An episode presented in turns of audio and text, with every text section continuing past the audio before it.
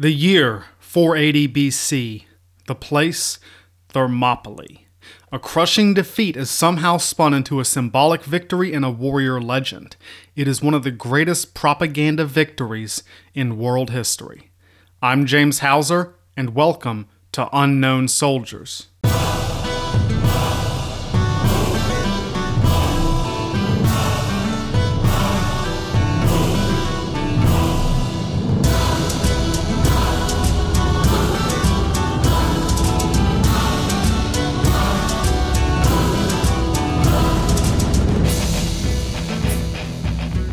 Welcome back from the holiday break. This is still the Unknown Soldiers podcast. I am your host, James Hauser, and this is episode 17 The Spartan PR Department. This is my examination of the Greek city state of Sparta, its military reputation, and how it was constructed. And I am super excited to bring you guys along for the ride. Just so you guys know, today is a slightly longer episode than usual. I tried to crunch it down, but I failed, so here we are. Hey, more content, right? As always, this is not just history, but military history. There's some dark and bloody stuff going on, especially today. Podcast is PG 13, language is clean, content is not, not, not. There is a content warning today because I will be discussing sexual assault and rape. Not in graphic detail, but it will still be more than a throwaway sentence, so please, please be forewarned all my sources, some images, some maps, some commentary, and a couple of lists I'm going to mention during today's episode will be posted on my website, unknownsoldierspodcast.com. So if you want it, that's where you can find it. Finally, any errors, mispronunciations, mistakes are my own. Everything I'm telling you is accurate to the best of my knowledge. This was a real story with real people who don't deserve to be unknown soldiers. So let's meet the Spartans. All of the Spartans. Who were history's greatest warriors? Pop culture has one and only one answer for you. The Spartans, of course. We have Spartan races, Spartan athletic challenges. We have high school football teams and military units and bags of coffee with a Spartan helmet on it. The super soldiers of the Halo video game franchise are called Spartans, and if there's ever a lone wolf action hero from ancient Greece, he is always a Spartan. And of course, there is the legend of the Battle of Thermopylae, where King Leonidas and his 300 Spartans fought to the death against Persia, which has gotten comic books and a very large budget, well known movie. For many people in the modern world, if they know of only one battle from ancient history, it's Thermopylae, the template for all future heroic last stands. What a lot of people don't know is this is not a modern phenomenon. The Spartans have been famous for centuries, millennia, as some of history's greatest warriors, and you'll see this reputation being perpetuated from the Romans to the Renaissance to the Industrial Revolution to now. It is so widely believed that very few people will argue with it. What a lot of people also don't realize is that it's just, well, not true. The Spartan reputation is, in fact, one of the greatest propaganda victories in human history, the result of a relentless and effective PR campaign that created what French historian Francois Ollier called the Spartan Mirage. Despite being some of the most well known combatants in the history of the world, guys, this is a story of unknown soldiers, and not just the Spartans, but the people who fought beside them or against them that have been utterly forgotten in the service of creating this myth. You might be wondering, James, why are you talking about Sparta? I thought you were supposed to be telling me th- something that I didn't know. Oh, don't worry. By the end of this episode, you will understand. Because today I will be directly addressing the mythology of the Spartan military reputation. I'm going to bust three myths. Number one, that Sparta's form of government and education produced the great Spartan super soldiers of legend. Number two, that the Spartans were dominant on the ancient battlefield. And number three, the very core of the myth, the 480 BC Battle of Thermopylae as the defining moment in Sparta's history. Because it wasn't. In my mind, the defining moment of Spartan history came in 371 BC. My goal here, as always, isn't just to bust myths, though I plan to burst the Spartan super soldier myth as neatly and as quickly as I can and this includes its most famous modern incarnation, the 2007 Zack Snyder movie 300. If you still want to go on your Spartan runs and put Spartan bumper stickers on your car or enjoy the movie 300, well, maybe this ain't for you, or maybe it is for you. I think the truth is more interesting than the myth. It certainly has more to teach us. I want to accomplish two other things today along the way. First, to show how the Spartan PR department didn't just create a reputation, but that this reputation became part of Spartan military power. That is, people said they were strong, and that made them strong. Second, to show how the Spartan military reflected its society and vice versa in its obvious strengths and its not so obvious weaknesses, and how the broken Spartan society ultimately led to a broken Spartan military and eventual destruction. So, today, we'll be talking about the Spartan military reputation and how it measures up to reality. I will do this in a slightly longer than usual episode of four parts. Part 1 will cover the Spartan government and society. Part 2 will be the Spartan Report Card, a very brief overview of Sparta's record in warfare and how they measure up to the legend. And in parts 3 and 4, we will get up close with two battles the, the famous Battle of Thermopylae in 480 BC that created the propaganda of the Spartan warrior, and the less famous one in 371 BC that should have shattered it. And at the end, I will tell you why it matters. You should care, and I'm going to tell you why. And because this is an epic trek through ancient Greece, there will be breaks. Those are your chance to pause, recharge your headphones, go to the supermarket, do the thing you need to do. So paint that lambda on your shield and polish your bronze helmet. Because we're going on campaign.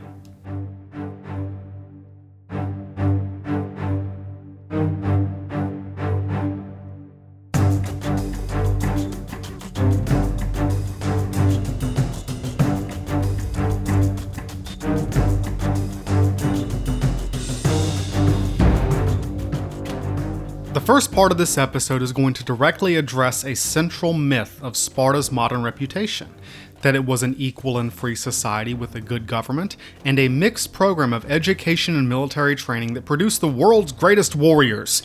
So, to understand the military myth of Sparta, we need to understand the government, economy, and society that created it, because these will create the Spartan military. These reflect the Spartan military. You can't separate a military from the society. And to understand this, we need to start with Lycurgus. Our story begins anywhere from 1000 to 600 BC with the alleged creation of the Spartan constitution by its mythical founder, Lycurgus, a man one historian has called a combination of George Washington and Pol Pot. The story goes that Lycurgus instituted a set of reforms, the Spartan Constitution, the rules and obligations and practices that Sparta is known for to this day. That includes the laws of equality, the upbringing of children, the role of women, the role of the military, and of course the famously severe laws of discipline and punishment. One day, Lycurgus left Sparta, but only after his people swore to uphold his laws until he returned. Lycurgus never did return, starving himself to death in exile so his people would always follow the divinely created laws he had established. Besides the obvious lunacy of that ending, what was just retiring somewhere and hanging out too good for you? Well, there's a real question as to whether Lycurgus even existed. Historians debate that to this day. Our main source for Lycurgus's life and laws is the Roman historian Plutarch, who was writing multiple centuries after Lycurgus supposedly lived and who openly admitted that it was nearly impossible to write his biography, since nearly every fact Plutarch had heard from one source was contradicted by another. We don't even know when this dude lived, only that it was allegedly sometime between 1000 and 600 BC. Lycurgus might have just been a face that the Spartans slapped on their entire system to give it a veneer of legitimacy. So, whether or not Lycurgus founded this system, what did it look like? The myth we're addressing is that the Spartan system produced these deadliest warriors, these great super soldiers. One of the big problems in peeling aside the Spartan myth is that the Spartans, with a number of exceptions that you can count on one hand, didn't write. We have very few surviving works of any kind from the Spartans, though we have plenty talking about the Spartans. The Spartans just weren't big writers, and this is not only not helpful for historians, this tells us a lot about what Sparta thought was important. Even the laws of Lycurgus weren't written down, every Spartan just had to remember them, which, yeah, what are the chances those remained unchanged throughout Sparta's history? So the only sources we have for the Spartan way of life come from the outside looking in. The Spartan government consisted of two kings descended from two different dynasties, a council of five ephors annually elected to serve as an oversight committee, and another council of 30 elders known as the Gerousia. The kings, the ephors, and the Gerousia all had different powers that produced a pretty darn efficient system of checks and balances on each other, preventing any one group from gaining too much power. The kings were not all powerful and could be brought up on charges by the ephors of the Gerousia. Now, this system was not perfect, Lord no, but it gave Sparta relative political stability compared to the rest of Greece. In fact, Sparta was admired in ancient Greece less for its military ability and more for its alleged good government. The Spartan government was viewed as stable and non chaotic, but as we'll see later, that was actually more of a problem than you might think. So let's get into the Spartan upbringing, the supposed training system that produced elite Spartan warriors. One of the more famous aspects of Sparta is that when a child was born, they would be inspected by the Gerousia, and if found to be, um, defective, would be ritually killed by being thrown into a chasm on Mount Taygetos, literally called the Deposit. Yep, that's where this messed up baby belongs, in the deposit. Now, infanticide was not unusual and is not unusual in pre modern societies, but this sort of institutionalized, rigid, governmental infanticide was unusual. Uh, this form of eugenics would later be praised by, checks notes, Hitler! Yep, totally healthy society. Young male Spartans were forcibly taken from their families at the age of seven to be reared in what was called the agoge, or the upbringing, the Spartan education system. The agoge was designed to create disciplined and tough citizens. The Spartan boys were under close, harsh supervision by older boys who would beat them severely if they stepped out of line. They were intentionally underfed and encouraged to steal food, but if they were caught, they were also severely beaten. Plutarch himself witnessed some boys die from these beatings. These could be lethal beatings. And this was not normal for ancient Greece other Greeks commented on how cruel and harsh the Spartan upbringing was. Not that physical violence and maltreatment were the only feature of the agoge. Spartan boys were taught reading and writing as well. There was a large focus on athletics, discipline, and hardening, and most Greeks commended the Spartans for their athletic abilities. But what is noticeably absent from the ancient sources is that the agoge didn't contain any sort of weapons or military training. The focus seems to have been cre- on creating citizens hardened to mistreatment and violence, not soldiers or warriors. At the age of 12, young Spartan boys would be assigned an um older partner, usually a man in his 20s. Some sources disagree, but most sources and most historians today explicitly state that this relationship was sexual.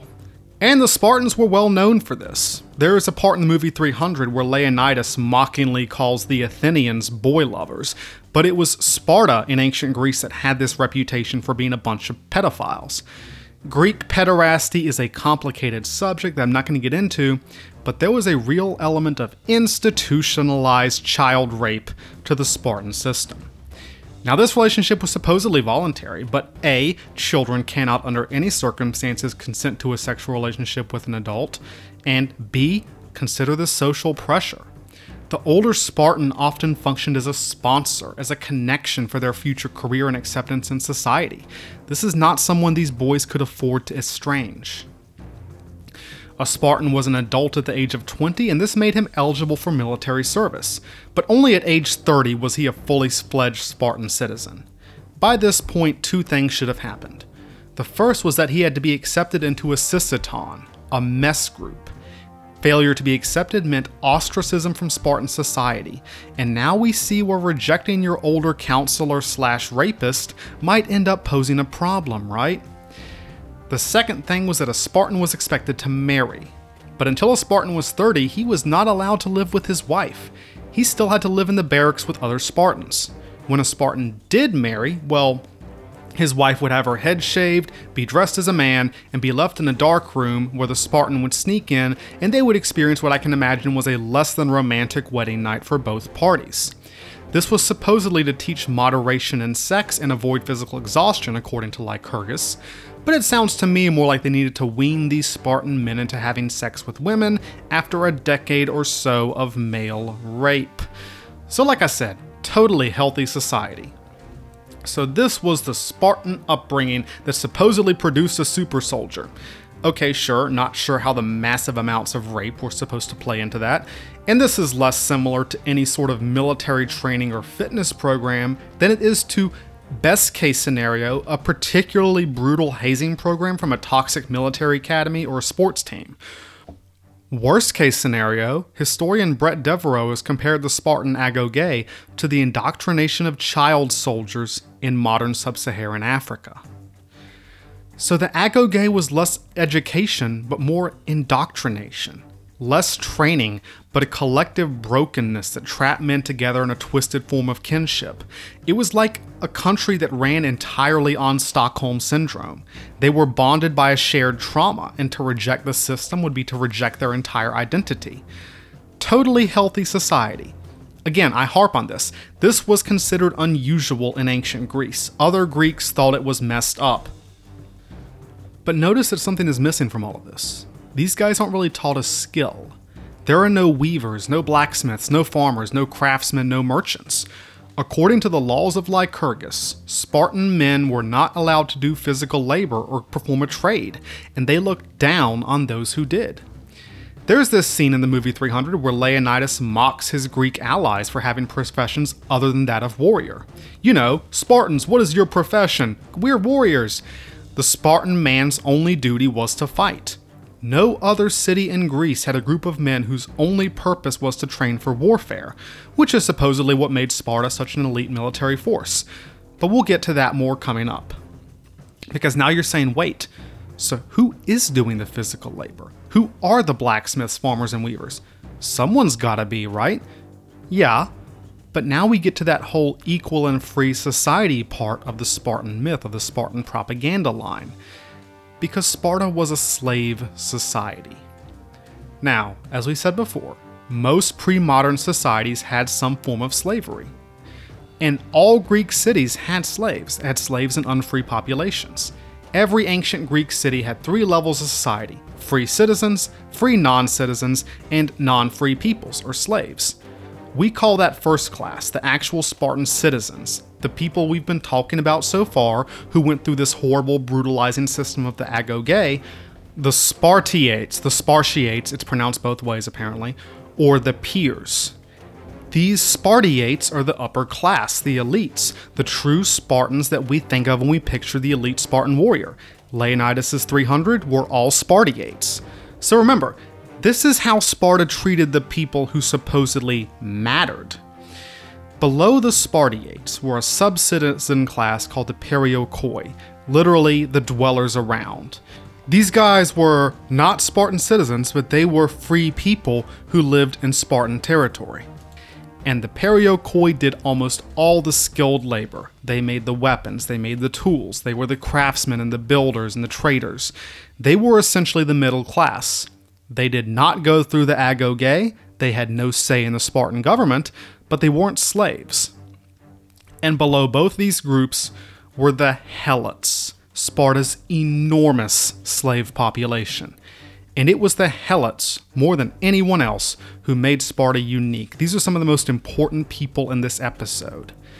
If we look at the other Greek cities and try to figure out what made them different from Sparta at the very core, not the laws, not the society, not the military, what was the core difference between Sparta and every other Greek city, that's your answer. They didn't have the helots. Many Greek cities had lots of slaves, but Sparta had an unusual amount, outnumbering Spartiates and Perioikoi combined by a massive margin. And again, uniquely, the Helots were composed not of foreigners. These weren't uh, random slaves they bought overseas. The Helots were Greeks. They were other Greeks, and they were owned by the Spartan state itself. Sparta, uniquely among all other Greek cities, had this massive economic underclass to support the upper class. Some of these Helots were native to the Spartan home region of Laconia, but most lived in Messenia, Spartan conquered Messenia sometime around 700 to 600 BC and reduced the entirety of a once free Greek population to slavery. And this was not easy. It took two major wars to accomplish this wars in which the Spartans suffered several major defeats, and the Messenians revolted all the time. But these colossal populations of unfree people were the basis of the Spartan economy. So, my point here is that most human beings living in the Spartan state were not the elite Spartans of popular legend. The Spartiates were the tiny tip of a pyramid that was built on the enormous misery of the people below. Very healthy society. I want to drive this point home as hard as possible. Something like 85% of Sparta's entire population were helots, that is a staggering slave underclass. I don't know of any ancient society that was this unbalanced, not even ancient Rome during the Spartacus uprisings. The American South in 1860 had only a third of its population in chains, and that was terrible. That was one of the cruelest systems that ever existed on the American continent. But the Helots are most of the people in Sparta. If you ask a genie to send you back in time and make you a Spartan, it's very likely that you will be a Helot or if you're lucky, a Perioecus. So, my advice do not do that. And the Helots were treated like subhumans on a level that would astonish the worst slaveholder in the American South. If the Spartiates learned one thing through the Agoge, it was that might makes right, that abuse and cruelty are what makes a real man, what makes a real Spartan. The Spartiates maintained control over the Helots through absolute terror. They had to, the Helots outnumbered them by an enormous margin. There was a yearly ritual where the Ephors declared war on the Helots. C- like we declare war on the Helots once a year, which basically gave the Spartans a blank check to kill any Helot they wanted without legal or religious repercussions. In every other Greek city, killing a slave was at least a crime. There was an elite unit of the Spartan army, the Crypteia, whose only purpose was to run around in the middle of the night and murder helots, especially those that seemed like they were causing trouble or that were unusually strong or attractive. This we're not sure who made up the Crypteia still to this day, but it's possible that it was a rite of passage for all young Spartiates. There's this scene in the movie 300 where the young Leonidas is sent into the wilderness to kill a wolf as part of his military training. This this is not true. This did not happen. In reality, the young Spartiate would have been sent into the fields at night to kill an unarmed helot who was just minding his own business. It served both to brutalize and indoctrinate the elite Spartan soldiers into their dominant position, and to terrorize the helots by removing the strongest of their number, like a sort of reverse eugenics. Super healthy society. And of course, if these elite young Spartan men, full of pent up aggression and repressed sexuality, with a superiority complex and a weapon in their hand, ran across a helot woman in the middle of the night, well, what do you think happened? We know what happened, because there was an entire Spartan class called the Mothakoi, or the bastard sons of Spartiate fathers and helot mothers. I do have to address the legend of Spartan women real quick. It is true, to a degree, that Spartan girls and women were freer than in any other Greek state. Girls were brought up in a parallel but less brutal version of the agoge, the only system of female education in ancient Greece. Spartan women, uniquely in Greece, could inherit and own land. But Spartan women could only manage this freedom because they, unlike women in every other Greek state, did no labor. All the labor was done by the Helots. The Spartan definition of freedom depended in every way on the system of Helot slavery. Would you call a southern plantation owning woman of the antebellum era a feminist icon, since her entire way of life, her entire freedom, existed on the backs of slaves? And considering what Helot women were exposed to, both their own rape and the murder of their husbands and fathers and sons for no reason at all, could we call this a remotely pro woman society? At age 30, every Spartiate was supposed to inherit a plot of land with a large number of helots. These helots would provide all the food and material goods meant to support the lifestyle of the Spartiate. The elite Spartan warrior of legend only had the time to train and develop his skills as a fighter because of this massive system of unfree labor that backed him up, that provided him with unusual amounts of food and nutrition, and allowed him to live a life doing no physical labor. No other Greek city had this warrior class or Sparta's military system, because no other Greek city had Sparta's slave system that underpinned it, that allowed it to exist. Oh, and one thing is very clear the Helots and even the Perioikoi did not take this line down. They were willing to revolt at the drop of a hat to overthrow the like 6% of Sparta's population that had oppressed them for centuries. The slave population was so huge that Sparta was constantly terrified of a slave revolt, for darn good reasons, I think. Multiple times in their history, Sparta would abandon military expeditions or refuse to go to war at all for fear of a Helot uprising. The Helots, the Perioikoi, all the underclasses despised their oppressors. According to the Greek historian Xenophon, Whenever among these classes any mention was made of Spartiates, no one was able to conceal the fact that he would be glad to eat them raw. The point I'm trying to make is that the Spartan education and military training, the Spartan, you know, training system wasn't the real basis of the unusual ability of the Spartan soldier. It was this vast pyramid of cruelty, slavery, and terror that enabled it. This was the unique basis for the Spartan way. The Spartan warrior culture was intrinsically linked to the Spartan slave economy. You cannot separate the Spartan military and the Spartan society. One reflected the other, one produced the other. The Spartan military system relied on slave labor to sustain it. Take away that labor, and the system breaks down. Maybe it's dawning on you already, if not, I'll spell it out for you. The Spartan military system was not created to wage war against other Greek states, at least not originally. It was created to maintain supremacy over the Helots.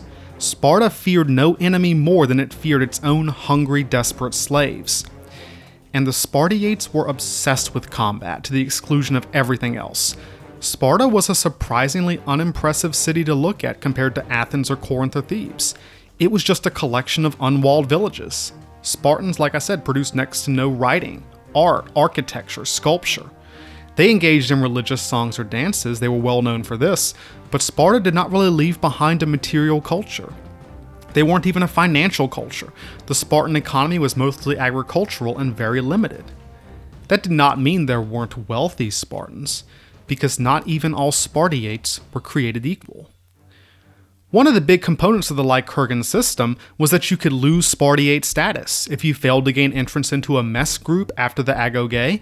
If you weren't popular enough, you lost Spartiate status. If you were convicted of cowardice in battle, you lost Spartiate status. But also, critically, if you were too poor, if you failed to contribute enough food and wealth to your mess group, there was a bar. And if you didn't meet that bar, you lost Spartiate status.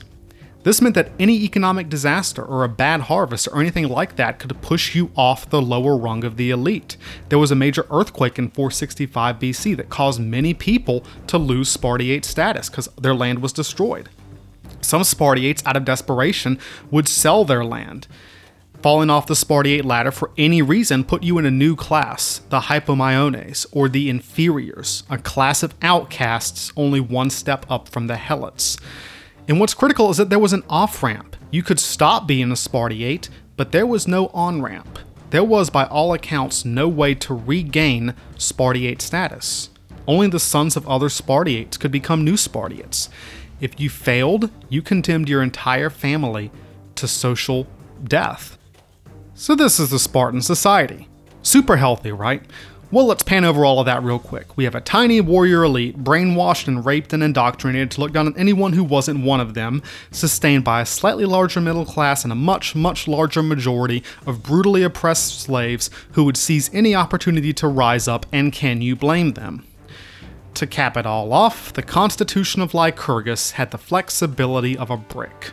Any attempt to change Sparta's laws to make the upbringing less harsh to redistribute wealth to allow new men into the elite was fiercely resisted. People were exiled or even executed in later years for trying to change or loosen up the Lycurgan constitution.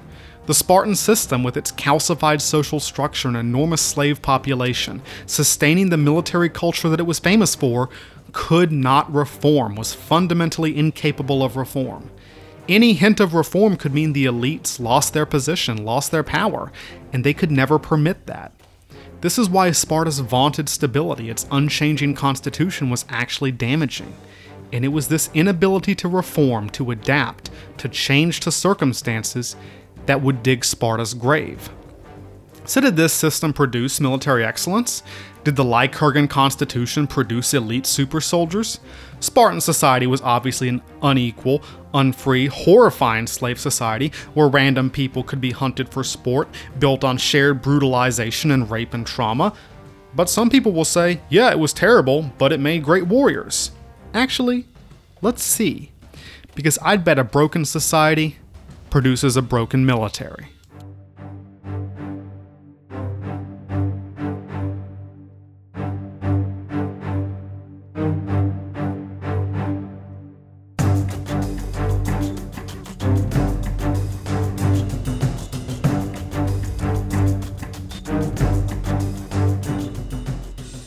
Talk about how Sparta fought its wars, we have to talk a little bit about ancient Greek warfare.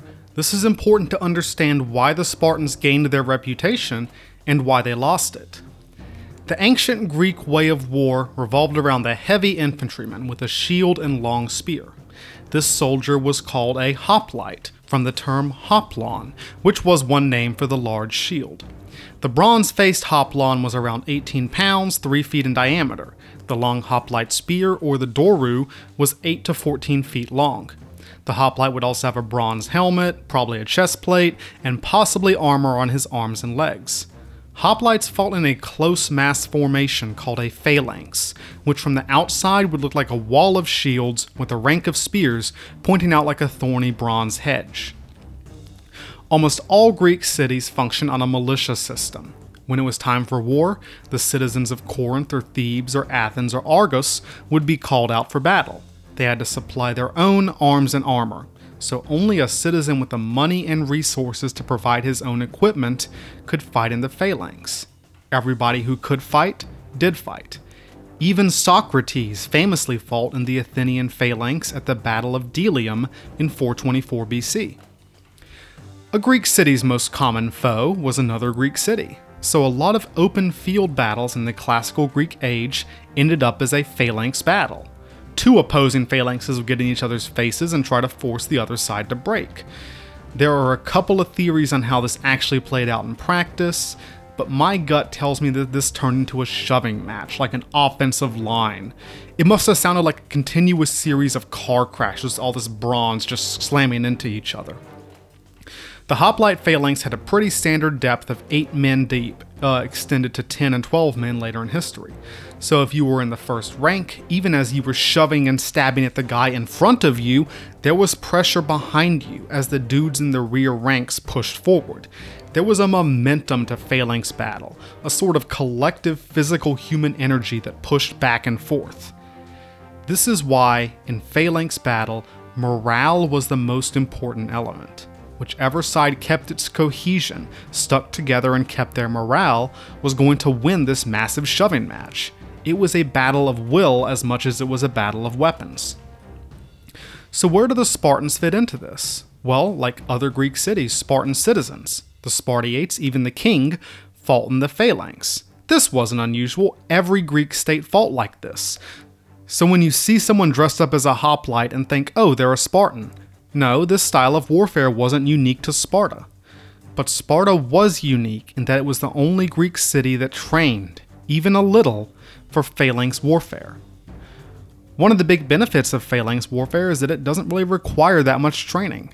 One of our main sources, Xenophon, outright states that hoplite warfare required almost no practice. A phalanx was a big, dumb block of armored men with sharp objects charging into another big, dumb block of armored men with sharp objects. This was one of the most unsubtle forms of warfare in history. Here, stand in the big square, go towards that other big square, stab them, and don't run away. But Sparta, unlike every other Greek city state, trained for phalanx warfare. Now, I am not saying that Spartiates were professional soldiers, not even remotely. The Spartiates did not train like a modern military. We have, of course, established that Spartiates only had time to train because of their enormous slave underclass.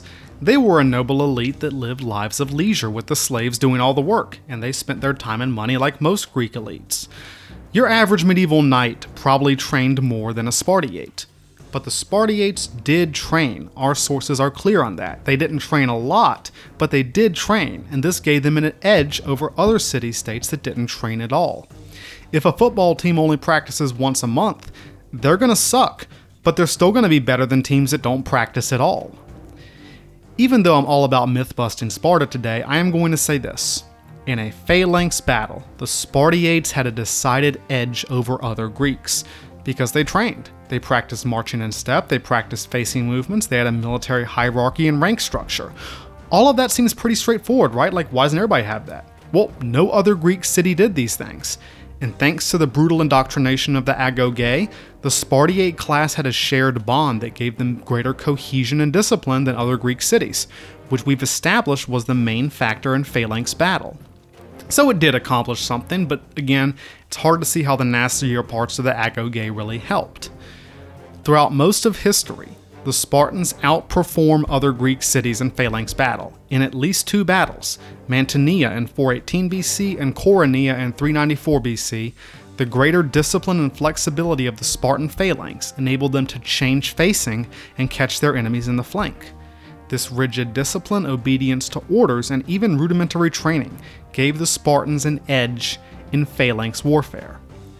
I want to hammer home another point though. Don't get carried away. This is not an overwhelming advantage. This is an edge, not a superpower.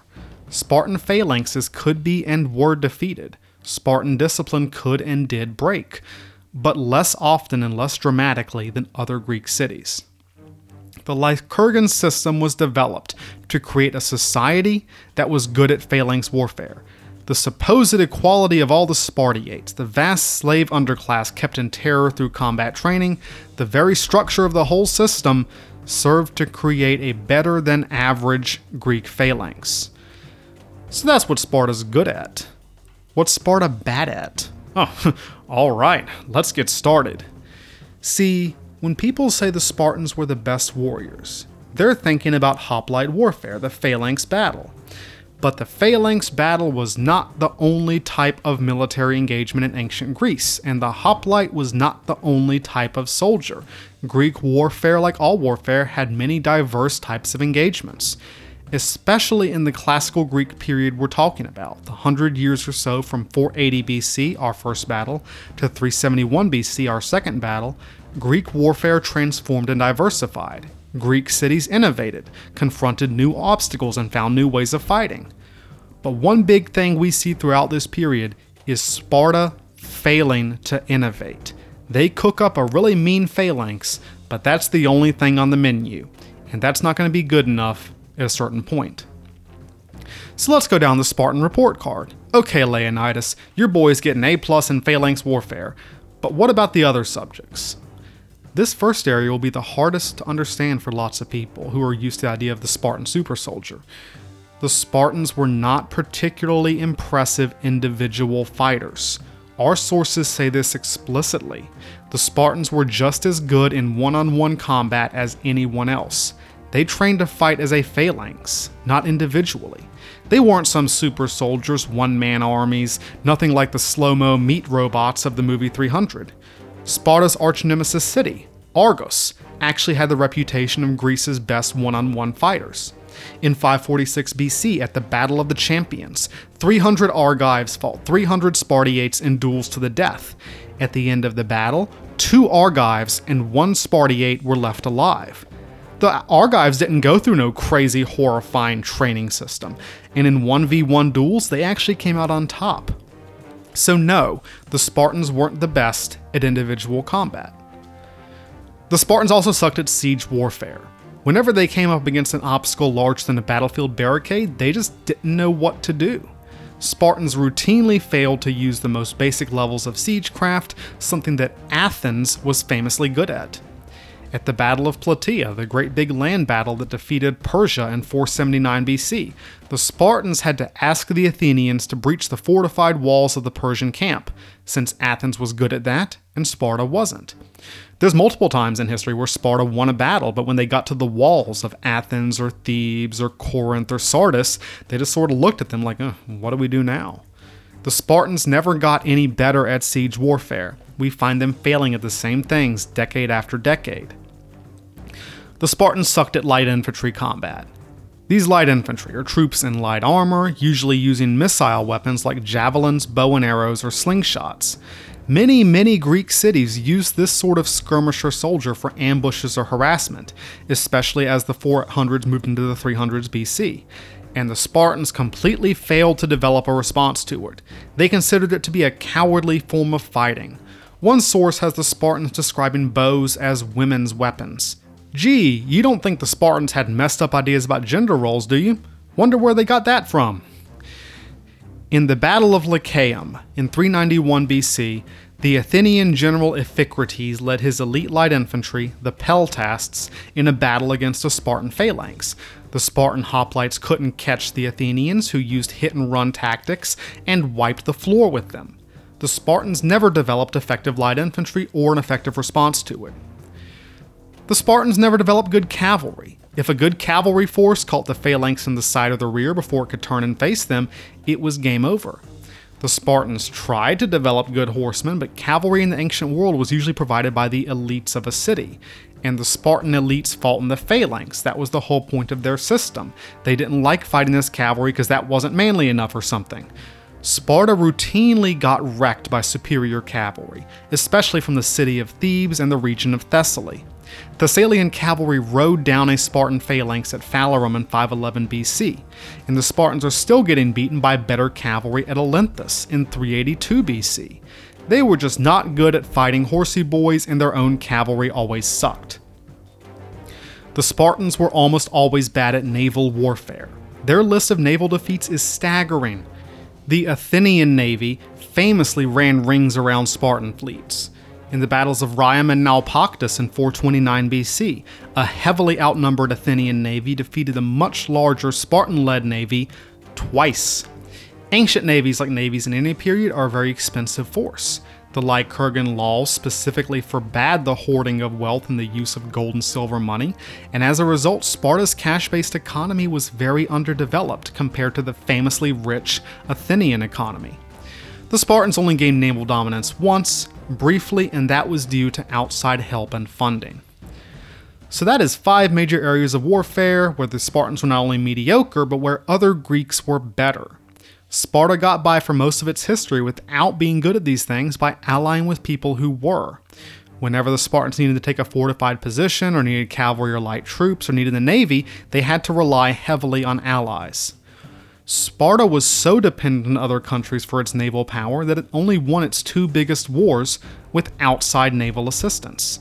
The Spartans never could have defeated the Persians without the Athenian navy, and they never could have won the Peloponnesian War against Athens without funding and ships from, well, the Persians, who were just pleased as punch to help its former enemies beat each other up.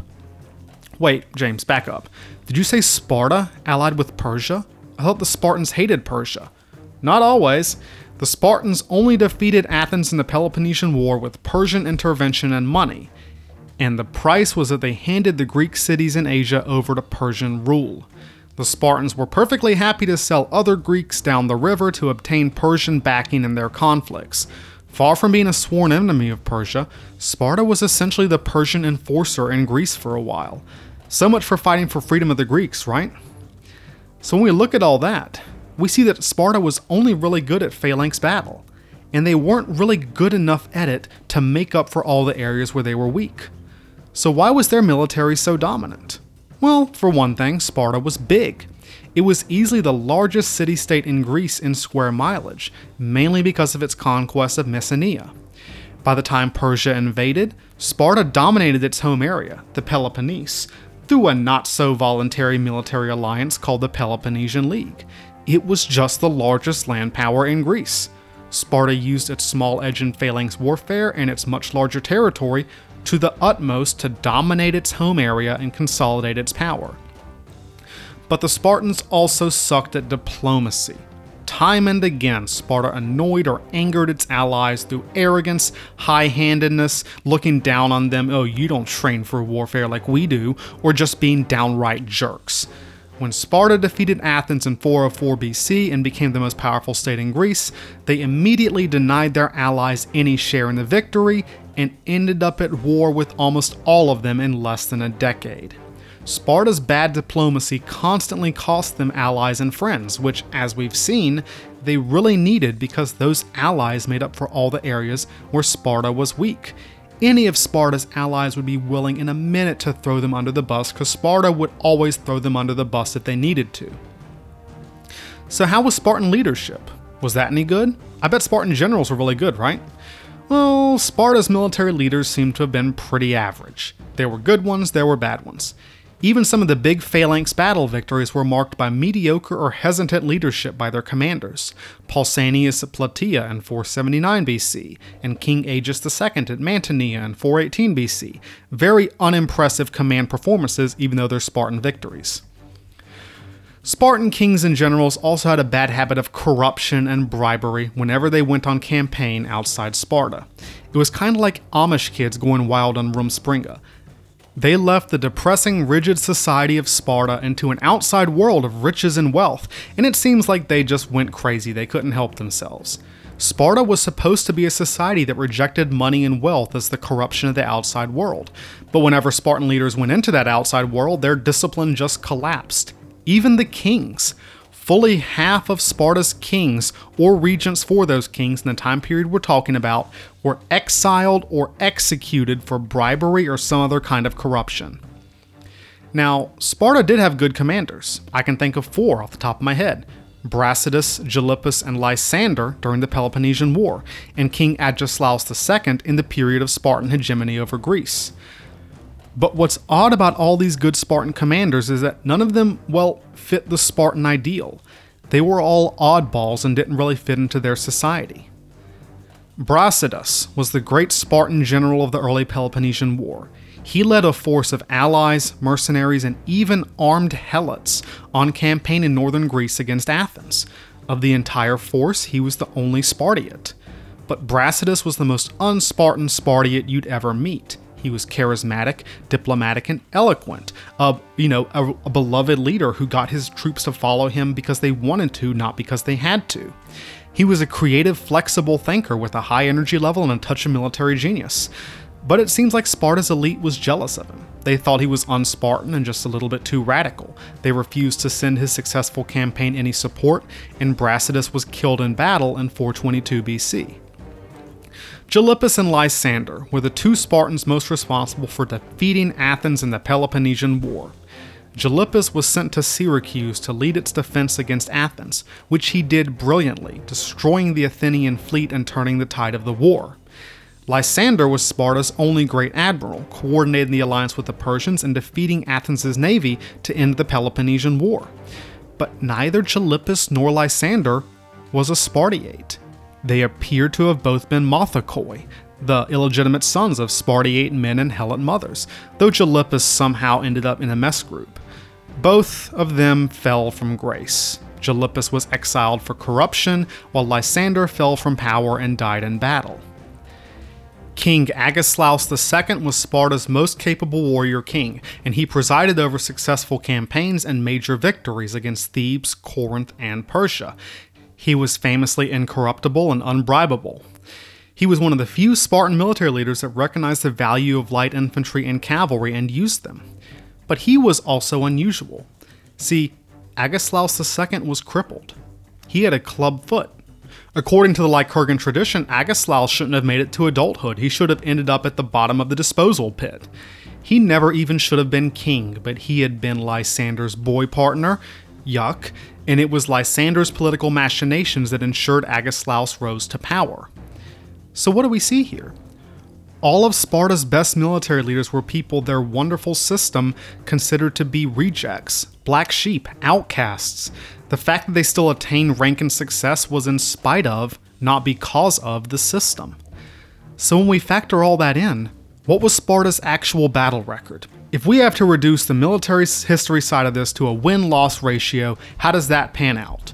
Well, if we count only the major battles between the two dates we're talking about, 480 BC to 371 BC, the height of Spartan power, and I'll post this count on my website so you can see it so you know I'm not pulling your leg.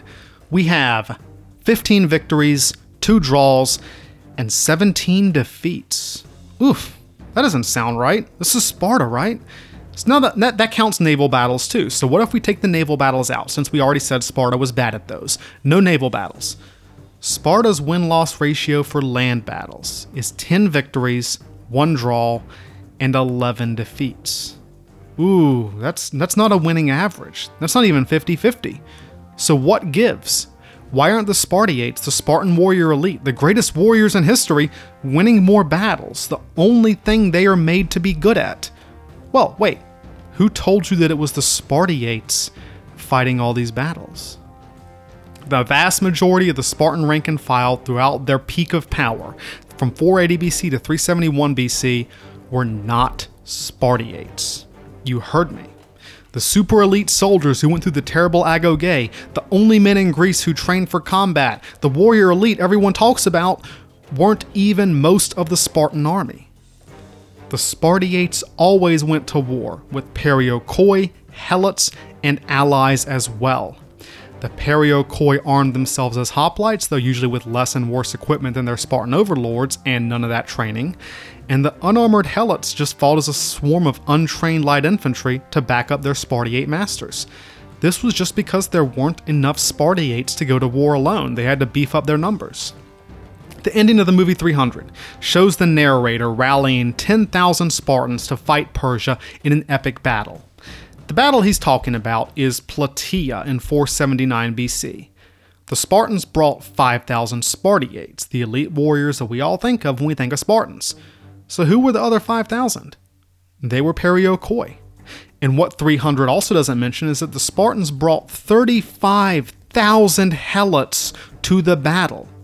So the Spartiates were a ninth of all the Spartan soldiers at that battle. But as time goes on and Sparta gets stronger, we see Spartan armies marching to war with fewer and fewer Spartiates and larger and larger numbers of Perioikoi and Helots. Heck, by the time of the Peloponnesian War, Helots are fighting as hoplites, having been promised freedom in exchange for military service. Service guarantees citizenship. Sure, and maybe your son won't be murdered and your daughter won't be raped, so that's a heck of an incentive, right? By the later years of classical Sparta, the Spartiates are rarely present on the battlefield at all, usually just a handful of officers. So the majority of the Spartan army are not these trained elites, they're just regular Greeks, often slaves. In 397 BC, Agesilaus II leads an expedition against Persia. He brings 6,000 allies, 2,000 helots fighting as hoplites, and only 30, 30 Spartiates. 30 of what most people think of as Spartans. And doesn't this blow the whole myth out of the water? That Sparta was so great because of its discipline and its training and how elite and amazing its soldiers were? But those guys aren't even doing the majority of the fighting for most of the period we're talking about. The freaking slaves are doing more fighting than the so called Spartans. Why? Why is this happening? Well, the Spartan warrior elite was shrinking.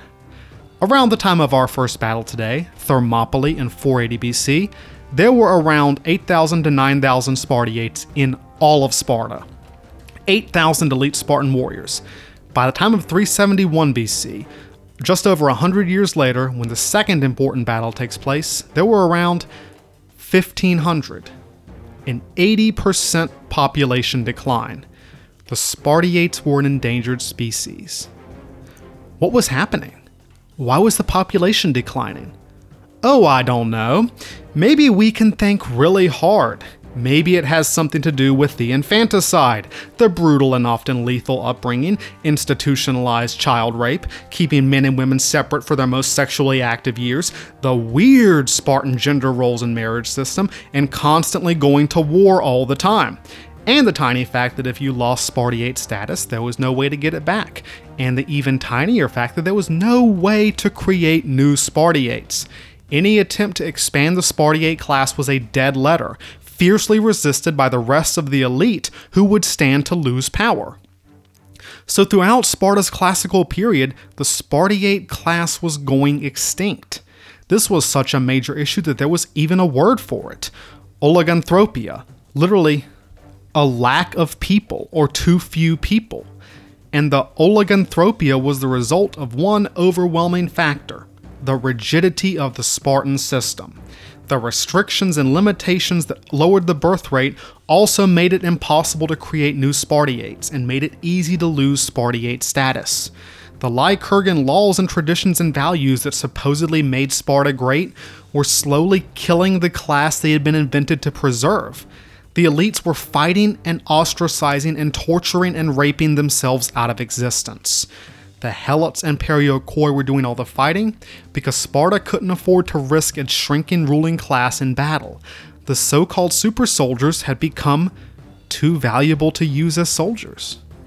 And all of Sparta's weaknesses in battle, in leadership, in their social structure, in their military composition, their growing and alarming population decline, these were all a result of that wonderful system that was supposed to produce the best warriors in the world. And what do we also see?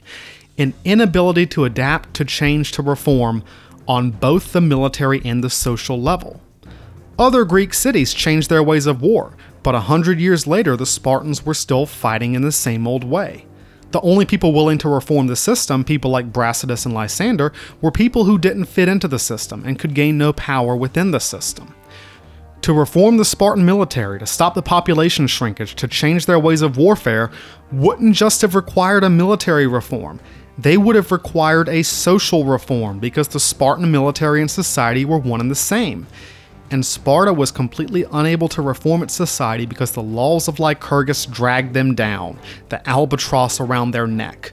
The elites were too scared of losing power to even try and tinker with the system, the system that had created and traumatized and tortured them, the system that was slowly destroying them. So, looking at all this, with Sparta's many failings, its battle record, its dismal society, and dwindling elite, how did Sparta become so famous? How did the Spartans gain their reputation as history's greatest warriors in the face of all these facts? Well, we need to see where that reputation started. We need to go to where it all began. We need to take a very close look at the real story of the Battle of Thermopylae.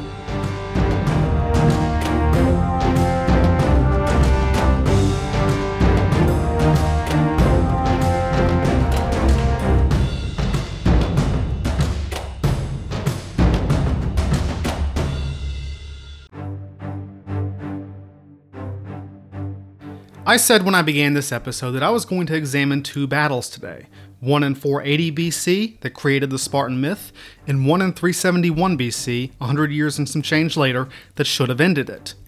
The battle I'm about to talk about, 480 BC, is of course the cornerstone of the great myth of the Spartan warrior, the Spartan super soldier, the Battle of Thermopylae. Now, James, you say, isn't your show about unknown soldiers? Oh, don't worry, guys, there are plenty of unknown soldiers at Thermopylae. Most people have an image of the Battle of Thermopylae in their heads. It usually comes from Zack Snyder's movie 300 or the no- Steven Pressfield's novel Gates of Fire. I won't lean too hard on the movie 300 because I know not everyone has seen it. Of course, 300 isn't history. 300 wasn't even adapted directly from history. It was a loose adaptation of a comic book, Frank Miller's 300, published in 1998, that was itself inspired by a different movie, the 1962 film The 300 Spartans, that was itself completely inaccurate. But 300 is a, actually a pretty good distillation of the myth of Thermopylae, the legend of Thermopylae. Here's how that myth goes. See if this sounds familiar. King Xerxes led an enormous horde of barbarians who are weak and effeminate but have somehow also conquered the known world to invade Greece and take away their freedom. Xerxes is an effete feminine king with vague homosexual overtones and accompanied by a harem representing sexual depravity. All that stands in his way are the 300 extremely manly, so manly you guys know homo, Spartans under King Leonidas, and some other Greeks, but they aren't really important. Xerxes' troops swarm the Spartans in the pass of Thermopylae, who fight them off day after day in loving choreographed slow motion that makes sure you see every inch of rippling bicep no homo. But then a traitor reveals a hidden passage around the pass of Thermopylae. The Persians use this secret road to gain an unfair advantage and cheat by, um, flanking their enemy. Leonidas and the 300 Spartans make a last stand against the swarms of subhuman Persians, but they buy the Greeks time and inspire their countrymen to defeat the Asian menace. So that's the story. And to be honest, all that exaggeration isn't really Zack Snyder's fault. The broad outlines of this story, this Thermopylae just so story, have been in place for millennia. They were taking shape right after it happened.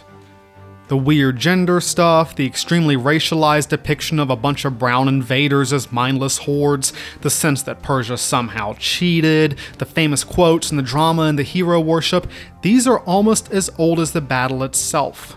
The earliest emergence of these tropes is the Greek historian Herodotus, who was writing within living memory of the battle and who we will get to. So, what really happened? What really went down at Thermopylae, and how did this become the foundation of the Spartan myth? The Persian Empire was invading Greece, not because they hated their freedoms or something, but because the Greeks, particularly Athens and Sparta, had been a pain in their necks for quite a while. They had been interfering in Persia's conquest of the Greek cities on the west coast of Asia Minor, what is now Turkey. Uh, Darius I, the Persian emperor, got upset at this. Xerxes was his son and inherited his father's grudge, and Xerxes like, I'm gonna go, I'm gonna go mess these guys up. Persia sent emissaries to all the Greek cities demanding submission, and most of them said, sure. They surrendered because, well, if you submitted to Persia, most of the time they left you alone to do your own thing. Maybe you'd contribute some troops once in a while, but that was pretty much it. Persia was not a heavy handed conqueror but Athens and Sparta refused to submit and committed the further sacrilege of killing the Persian emissaries. Now, this is portrayed as an awesome moment of defiance in the movie 300, giving us the infamous meme of the Spartan kick. But in actuality, the Spartans realized they'd made a terrible mistake about five seconds later killing diplomats was an enormous Greek religious taboo, and the Spartans, who were known for being religious, were like, oh no, oh no, we made the gods mad. They were immediately sacrificing to try, try and win back the gods' favor. They even sent two Spartiates to Xerxes' court and said he could execute them in exchange to try and wash away the stain of this blasphemy. Now, when Persia invaded Greece in 480 BC, Xerxes wasn't taking chances he brought a truly massive army. And of course he did. He would have been hilariously incompetent to bring equal numbers to any fight on purpose. But Xerxes' numbers were probably never overwhelming. By the time of the Battle of Plataea a year later, the Greek and Persian numbers were probably about even. Herodotus says that Xerxes had a million men, but that is not only hilariously untrue, but literally impossible. A million man army would be ludicrously unsustainable in the ancient world. Any army of that size would starve and disintegrate before it got close to an enemy.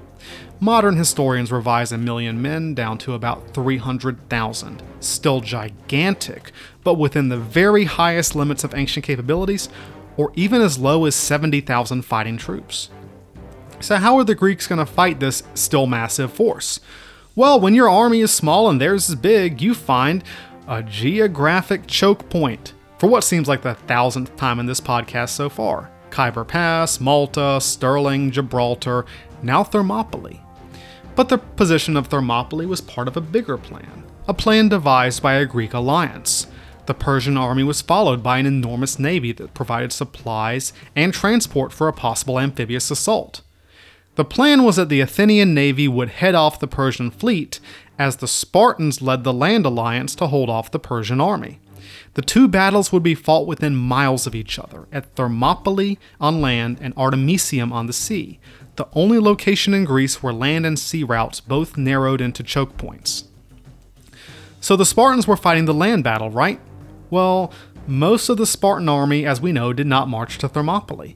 Their excuse was that they were celebrating a religious festival.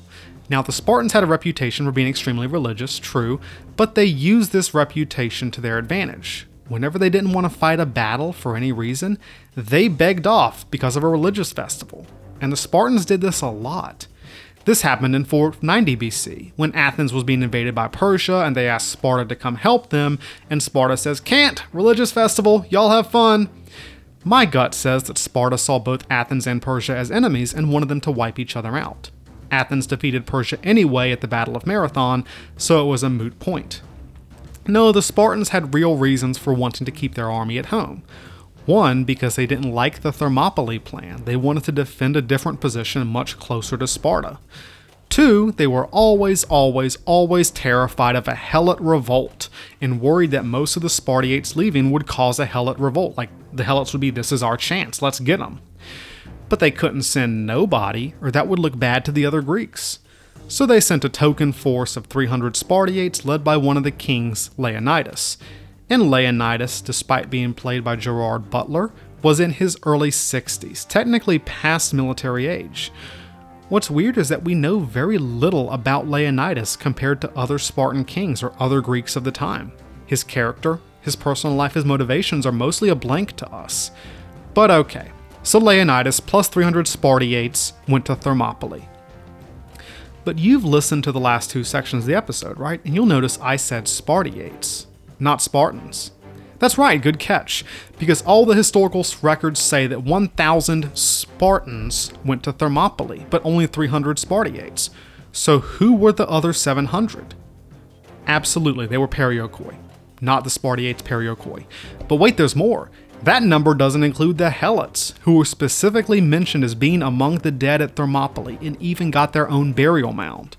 Each Spartiate brought seven Helots to the Battle of Plataea one year later, but let's lowball that and assume three Helots per Spartiate. So we're looking at 300 Spartiates, 700 Perioikoi, and 900 Helots, all of whom will be fighting. Not 300 Spartans, 1900. Hmm, you know who's not in the movie 300? One single Helot or Perioikos. Here, guys, here are your unknown soldiers at one of history's single most famous battles the Spartans who weren't Spartiates. But wait, there's more, because the Spartans didn't go alone. They went at the head of an alliance. At, at Thermopylae, at the battle, that alliance included 800 hoplites from Thespi, 500 from Tegea, 500 from Mantinea, 120 from Orchomenus, 400 from Corinth, 200 from Phlius, 80 from Mycenae, 400 from Thebes, 1,000 from Arcadia, 1,000 from Phocis, and 1,000 from Locris. That is a total of 6,000 allied Greeks. Add this to the Spartans, all the Spartans, and you have, gosh, almost 8,000 Greeks defending Thermopylae. And get this the Thespians sent almost their entire levy, almost every man in their city, of 800. Compare this to Sparta sending only a fraction of their army. So the 300 weren't even the majority of the Spartans at Thermopylae, and the Spartans weren't even the majority of the Greeks. Leonidas was accepted as the commander of this force, probably because he brought the largest single part of the force. He positioned most of his Greeks in the pass, but sent the 1,000 Phocians to watch the Anopaea path that went around the Greek flank. This is the secret trail that was supposedly revealed to Xerxes by a traitor named Ephialtes, who was not a Spartan, but a local Greek. It is much, much more likely that Xerxes' scouts would have found this trail themselves. It's not that hard. I mean, not a huge leap of logic super tight mountain pass choke point? Well, let's find a way around that. According to the Thermopylae myth, when Xerxes demanded that the Greeks surrender their weapons, Leonidas' response was, Come and take them. Translated roughly as Molon Labe, this is a super snappy quote. Everybody likes this quote, it's everywhere today. It also ignores that, well, Xerxes did. That's what happened. They said, Come and take them, and Xerxes said, Huh, alright, if you insist. It's like when people say their personal love story is Romeo and Juliet. I encourage you to finish the story before making that comparison. Come and take them? The Persians did. They, they came and took them. When Xerxes attacked the extremely narrow pass at Thermopylae, each city's soldiers took their turn in the pass, it wasn't the Spartiates fighting a lonely battle of 300. No, this was a force of about 7,000 Greeks who rotated in and out to allow the other units to rest. Everybody did their part. And all of them did just as well as the Spartiates because it's not that difficult to defend a narrow choke point from larger numbers. This is literally what Phalanx Battle was designed for. The Pass of Thermopylae was a perfect place for it. And from the sound of it, Xerxes seemed to be testing the Greek defenses more than launching an all out assault to see if this was going to be a serious problem. Because he was on a timetable. Every Mediterranean campaign is a timetable. We learned that back on Malta. If it got to the autumn, the weather would come in, and that would be the end of Xerxes' expedition. And the Greeks knew this. One of the biggest problems with Thermopylae's portrayal as a heroic last stand is that the Greeks were trying to win. They did not plan to lose. They did not this wasn't a suicide mission. They planned to present Xerxes with a geographic choke point that he could not pass, which would slow him down, drain his supplies, expose him to the Mediterranean stormy season, and cause him to give up and go home. There was no reason or need to be a hero. Thermopylae was not supposed to be a suicide mission. But Xerxes eventually found the mountain pass around the Greek flank and he sent his elite immortals to take this pass from the Phocians, outflanking the Greek force at Thermopylae. And to be honest, this is really something that Leonidas should have anticipated. The Persians didn't need some mustache twirling traitor to understand how to flank a choke point. That whole narrative is silly. No, it can't be because Leonidas screwed up or the Phocians were caught napping, both possible options. It was that traitory looking guy, not the single most basic military tactic, a flanking maneuver. What happened next is unclear. One narrative has other Greeks being like, yeah, this plan is shot, we gotta get out of here, and Leonidas throwing a fit and proclaiming that he'll stay and fight. Another narrative has Leonidas sending most of the other Greeks away, while deciding to stay and fight so they can escape. And to me, the first narrative sounds more plausible. It sounds more like a typical Spartan, bad at diplomacy, stubborn, clinging to a failed plan in the face of common sense and logic. But it is equally possible that Leonidas did hold out in a noble sacrifice to allow his fellow Greeks time to escape. But the Spartiates were not the only ones to stay behind. The Perioikoi and the Helots stayed and died. The Thespians stayed as well all 700 or 800 of them, sources differ, all their city had to offer, and so did the 400 Thebans. So that is not 300, but around 3,000 Greeks making the last stand at Thermopylae. The Greeks moved out to fight the Persians in their last stand, and during this final battle, Leonidas was killed. The Spartans fought to recover his body and dragged it to a final hill. According to Herodotus, here they defended themselves to the last, those who still had swords using them, and others resisting with their hands and teeth. Is Herodotus describing the Spartans? No, he's describing all the Greeks. Allegedly, the Thebans surrendered only to be enslaved, but I don't buy that narrative because Herodotus was pretty biased against the Thebans for a few reasons. But in the end, Xerxes ringed the hill with archers and rained arrows on the resistors until every last one of them was dead. Now, there is archaeological evidence of this last stand, thanks to lots of Persian arrowheads later found on the hill. So it did happen. But there are lots of stories about this last stand, all these quotes and stuff, and I have to wonder if everyone died, where did all the stories come from? I want to make something very clear though. Thermopylae was a defeat. It was absolutely a defeat.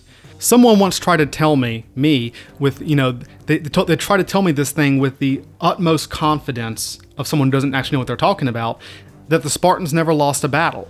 Their single most famous battle was a complete defeat.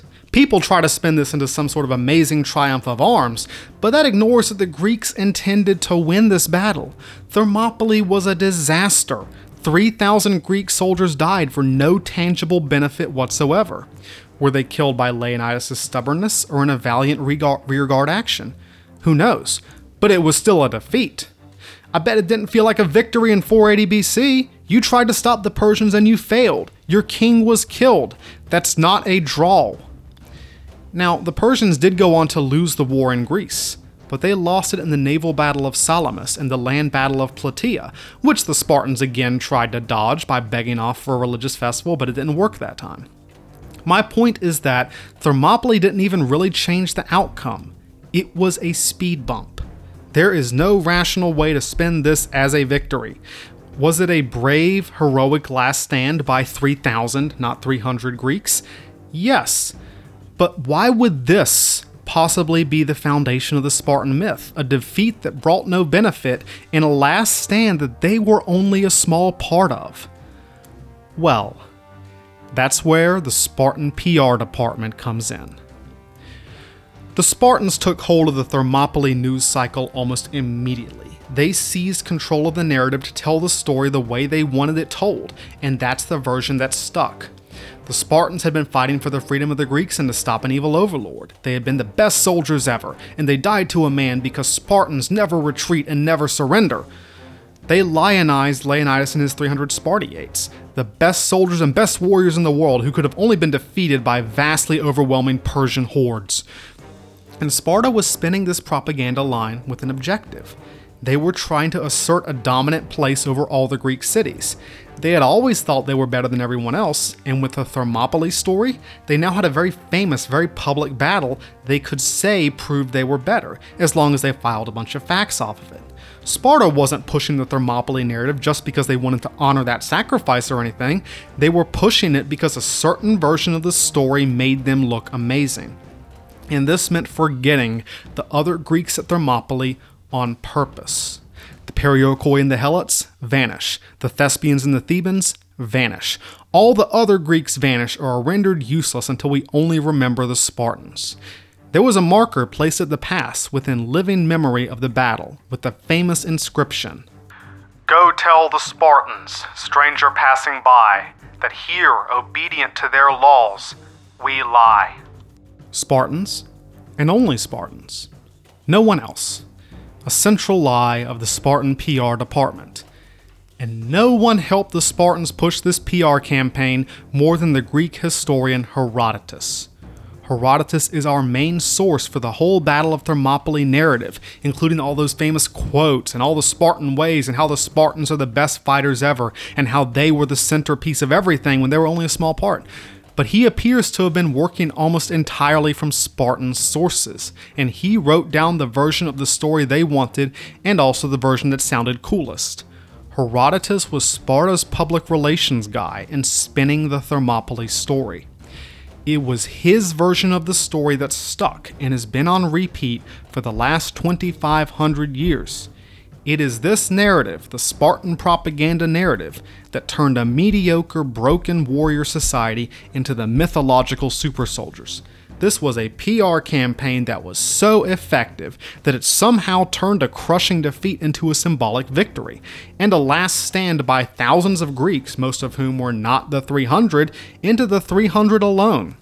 Heck, uh, Leonidas sent away two of the Spartiates because they were had a eye condition and because one of them was sent as a messenger, respectively. It's not even 300; it's 298. That they don't even get that number right.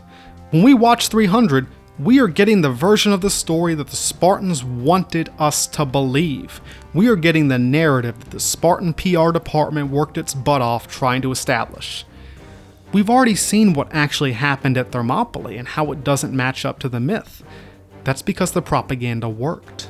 The Spartan PR department created one of history's greatest pieces of propaganda, so effective, so inspiring, that it is being repeated to this day. And it's also effective because people want to believe it, because it's a good story. And large parts of it are a story. The Spartan PR version makes a better movie, or a better poem, or a better novel than what actually happened.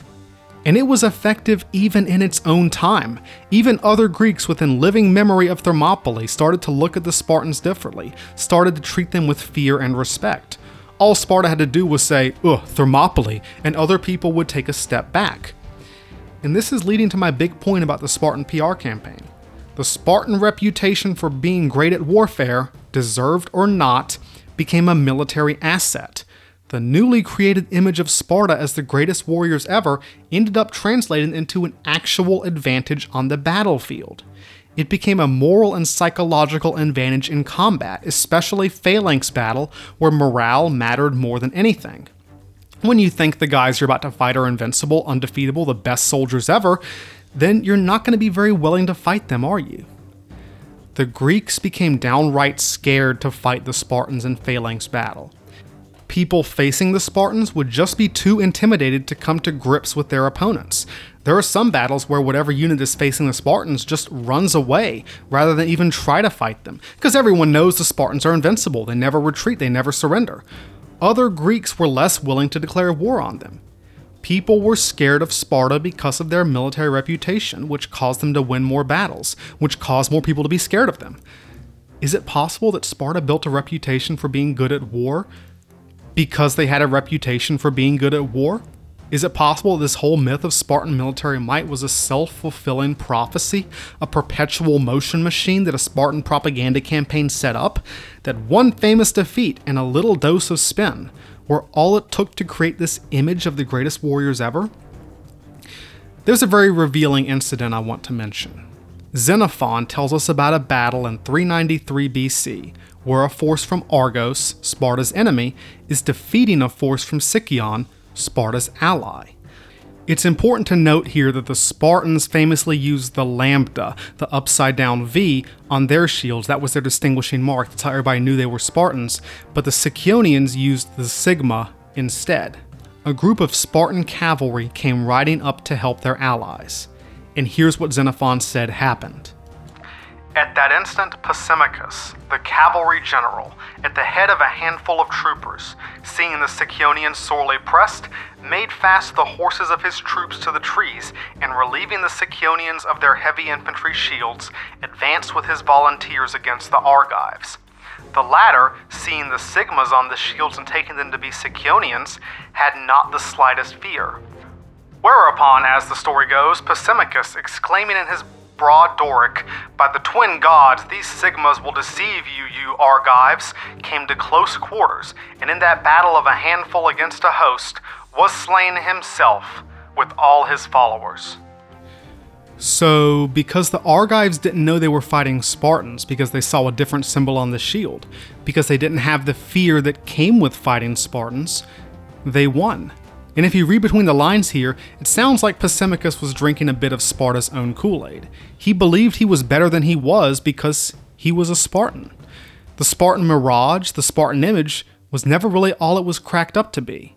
They weren't super soldiers or gods of war, they were just flesh and blood after all, weren't they? So, what happened when someone finally realized the Spartans weren't all they were cracked up to be? What happened when the Spartan PR department's smoke and mirrors didn't work.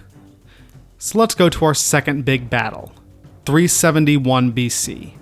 We've seen the making of Sparta. Let's see the breaking of Sparta.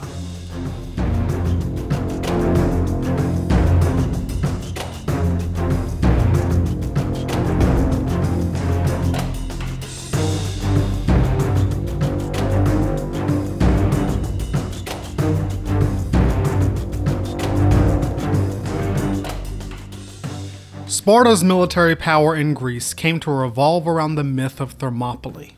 They were never as good in battle as their admirers believe. Their social system was cruel, oppressive, and not even very effective. They were using fewer and fewer actual Spartiates in their armies because population decline was strangling the Spartan elite. But paradoxically, in spite of all of this, Sparta rose in power. They had a leading role in defeating the Persians. They defeated Athens in the very long and complicated Peloponnesian War. They were the dominant power in Greece after that war, defeating an alliance of almost all the other Greek states in the Corinthian War. There is a window of time from around 400 BC to 371 BC. I keep using that date, 371 BC, we're about to find out why, where Sparta is unquestionably the dominant power in Greece. And this was all built on the myth the myth of Spartan invincibility. People allied with and fought beside Spartans, receiving a morale boost because of the myth. People shrank back from fighting the Spartans, intimidated by the myth. Sparta asserted a moral authority and political dominance over Greece, generated by the myth. They automatically took command of any alliance and got credit for those victories by invoking the myth. And most importantly, Sparta kept control over its own subject peoples, even as the numbers of Spartiates shrank through the terror of the myth. The Spartan legend became a power all its own. It was like all of Greece was under this spell cast by the Spartan PR department and the myth of Thermopylae and Leonidas and the 300. But one thing we see in all these conflicts is the Spartans being super, super, super careful not to dent that myth and to do everything in their power to sustain it. The Spartans understood how important their reputation was. If it was ever shattered, well, not only would Greece stop being afraid of them, the Helots might stop being afraid of them, and that would be bad. If the Helots ever realized they were like 85% of Sparta's population and acted on that, oh, oh, there would be hell to pay. This did happen once in our time period in 464 BC, only about 15 years after Thermopylae, when a great earthquake severely damaged Sparta. Thousands of people died and a large area was devastated, incidentally, by the by, driving many Spartiates into poverty and causing them to lose Spartiate status. The Messenian Helots took this as an omen and immediately rose up, and the Spartans took years to put that revolt down. It was a crazy war that they only barely won. So, one of the weird things is that Sparta tends to avoid battle a lot and finds not reasons not to fight battles if they don't have to, even when they're at the peak of their power. Sparta's ephors and kings are surprisingly cautious and reluctant to go to war, especially if the Helots are remotely antsy. This is in contrast, of course, to the myth of Spartans loving to go to war. The Spartans almost never send any large force of Spartiates to fight in long distance campaigns which is why Brasidas' northern expedition in the Peloponnesian War was only made up of allies, mercenaries, and armed helots. Brasidas was the only Spartiate. Because any action that carried a risk of actual defeat might dent the myth, and Sparta couldn't afford to lose the myth. As the Spartiate population declined, as their enemies got better at warfare, and as the Spartans stagnated, the myth was increasingly all they had going for them. That myth was badly shaken in 425 BC during the Peloponnesian War at the battles of Pylos and Sphacteria. The Athenians seized an outpost at Pylos on the Spartan coast, and they planned to use this outpost to help raise a Helot revolt. The Spartans immediately dropped everything else they were doing and marched basically their whole army to stop this because the Helot revolt was the thing they were most afraid of. This was a long, complicated battle, but the end result was that the Athenians surrounded about 420 Spartans on the island of Sphacteria. But there was that legend of Thermopylae in the 300s, so the Athenians didn't dare to try go fight them head on. Instead, they just pelted them with missile weapons from every angle until something unusual happened. Something that wasn't supposed to happen. The Spartans surrendered. Everyone in Greece was thunderstruck when this happened. The Greek historian Thucydides says that Nothing that happened in the war surprised the Greeks so much as this. It was the general opinion that no force or famine could make the Spartans give up their arms, but that they would fight on as they could and die with them in their hands. Because the Spartans aren't supposed to surrender, they're supposed to fight to the death. But that didn't happen. What's more, 120 of these prisoners were Spartiates. What happened next is just as telling. Sparta offered Athens basically any peace terms they wanted as long as they got their 120 Spartiates back alive. What this shows us is that the oliganthropia, the population decline, was already in full swing. After all, the Spartans lost 300 about 60 years ago and no one really batted an eye. The two Spartiates who survived Thermopylae were shunned and forced into suicide. But that was then. This is now. The Spartans could not afford to lose these people there just weren't enough Spartiates left. So even though they'd surrender, which Spartans weren't supposed to do by the laws of Lycurgus, when they got back to Sparta, they were quietly forgiven and the whole thing was brushed under the rug. Now, Sparta's reputation was badly shaken by the surrender at Sphacteria. They recovered a little bit of it with the victory at Mantinea in 418 BC, and the Spartan PR department got to work again spinning the defeat at Sphacteria. See, the Athenians weren't fighting fair. They were using missile weapons, women's weapons. The Spartans surrendered not because they wanted to live, but because it wasn't a fair fight, that's all. So Sparta's myth continued. It was like a pristine vase on a mantelpiece in a house full of kids, practically begging for someone to shatter it. Sparta lost battles, lost campaigns, suffered setbacks, and continued to eat itself from the inside. But as long as that reputation survived, their acknowledged dominance in the Phalanx battle, they would maintain their hegemony over Greece. The Spartans still served up a mean phalanx battle. They still got an A plus in that area, even if everything else failed. And they clung to that like a life preserver. But someday, somebody was gonna defeat Sparta in a phalanx battle. And that someday was 371 BC. The Spartan nemesis would be the city of Thebes.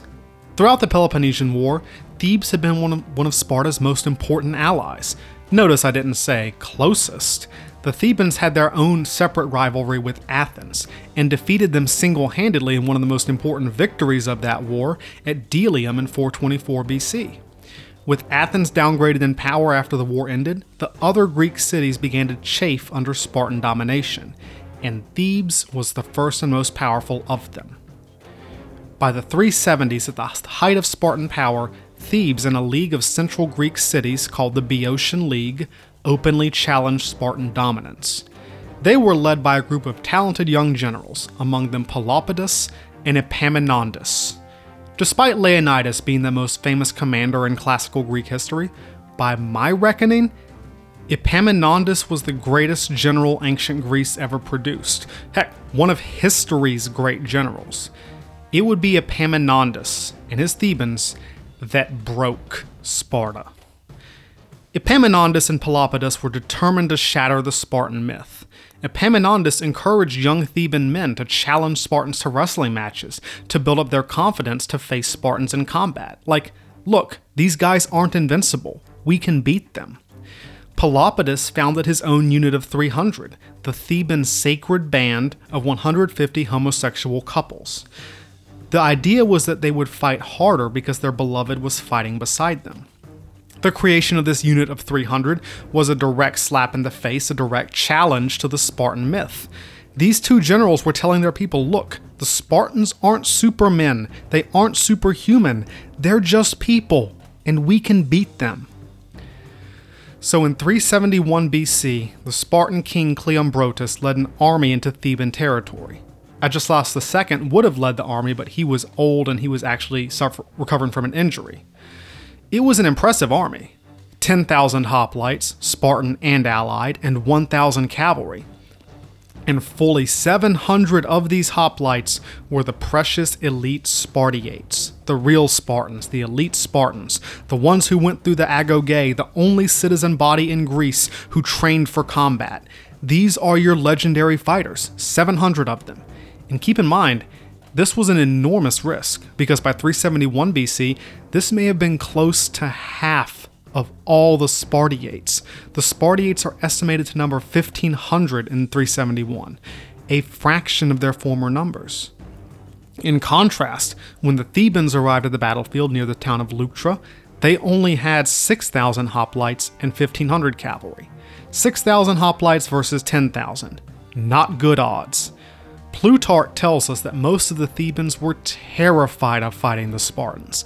Not only are we fighting the legendary warriors, the best soldiers in Greece, but we're going to fight them in a phalanx battle, the thing they're best at, when we're outnumbered almost 2 to 1, when they've brought the Spartiates. There was a big debate among the Theban generals as to whether they should fight at all or should just negotiate for a surrender. Only Epaminondas wanted to fight, and Pelopidas backed him up. Epaminondas gave a speech and rallied his fellow generals and his soldiers. Now, we're not exactly sure what Epaminondas said, but it had to have been convincing. It probably went something like this Yep, you're right. They're the Spartans. Everyone says they're tough, the toughest soldiers ever, but they are not invincible. They're not special, they're not super soldiers, they're not supermen. They are flesh and blood, and we can beat them. We can do it. Don't let them get in your head. Don't let the Spartan PR department tell you that you can't beat these guys because they've surrendered before, they've run before. Everybody knows it, but they just don't believe it. And we can beat them, and we will. You just have to believe you can. And this is familiar, isn't it? Imagine a football coach or a debate coach or a band director saying, Yeah, we know that team's tough. We know that band is tough. But you know, imagine telling their own people, their own guys this before competition. Imagine Washington telling this to his Continentals on their way to fight the British, Grant telling this to his Union Army before they went to fight the Confederates, or Eisenhower telling this to his soldiers before D Day. Yeah, those guys look tough. Maybe they are tough. But a lot of that is what they want you to think. Strip away the lies, the propaganda, and the mythology, and they're just people. And we can beat them. So the two phalanxes lined up for battle at Leuctra sometime in July 371 BC. And this is where I'm going to call you back to traditional phalanx warfare. Almost every Greek army of the day formed the phalanx in a standard formation, usually 8 to 12 ranks deep, even across the line. Standard depth, with the length of the line being determined by how, how many hoplites you had. A larger phalanx line always outflanked a shorter phalanx line, which was why the Theban decision to fight at Leuctra was such a big risk, even if they use a standard formation. Because of the tendency of the phalanx to shift to the right, the elite units were always on the right end of the line. and the Spartans lined up the way they always had, doing the same old thing that Sparta had been doing for a hundred years. Twelve ranks deep across the line. On the Spartan right, facing the Theban left, was King Cleombrotus and his elite bodyguard of 300 Spartiates. The best of the best, a king and his 300, just like at Thermopylae.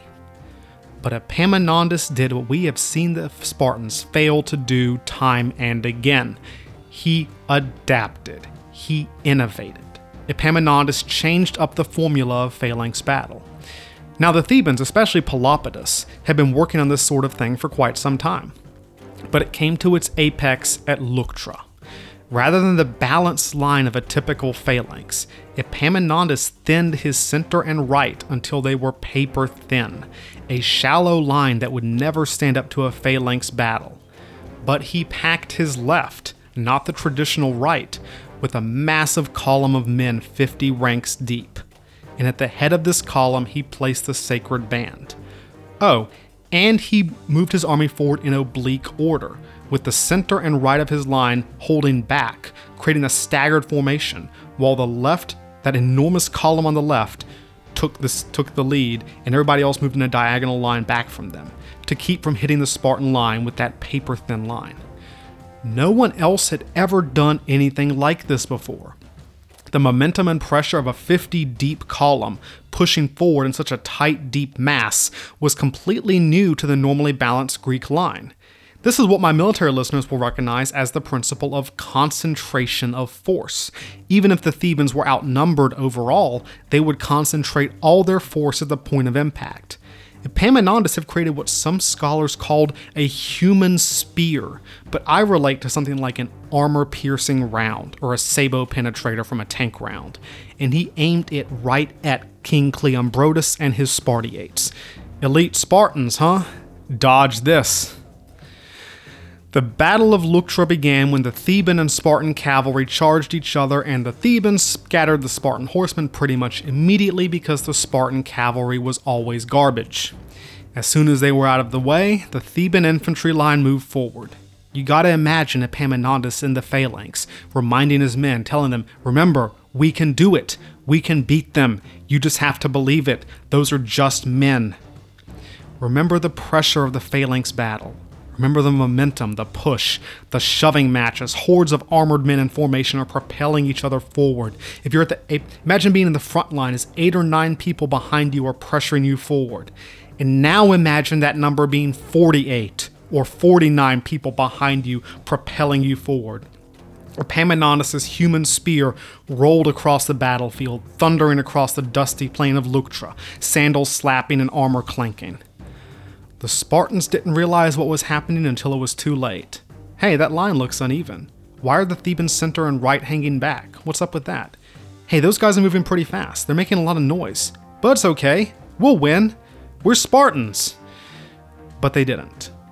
Epaminondas' human spear, with Pelopidas' elite sacred band as the diamond tip, with the immense forward momentum of 50 ranks of men all pushing each other forward, barreled into the Spartan line like a runaway bus. And under the weight of impact, the Spartan line snapped like a fortune cookie. According to Plutarch, Pelopidas coming up with such incredible speed and fury so broke their courage and baffled their art that there began such a flight and slaughter among the Spartans as was never before known. The battle was over in minutes.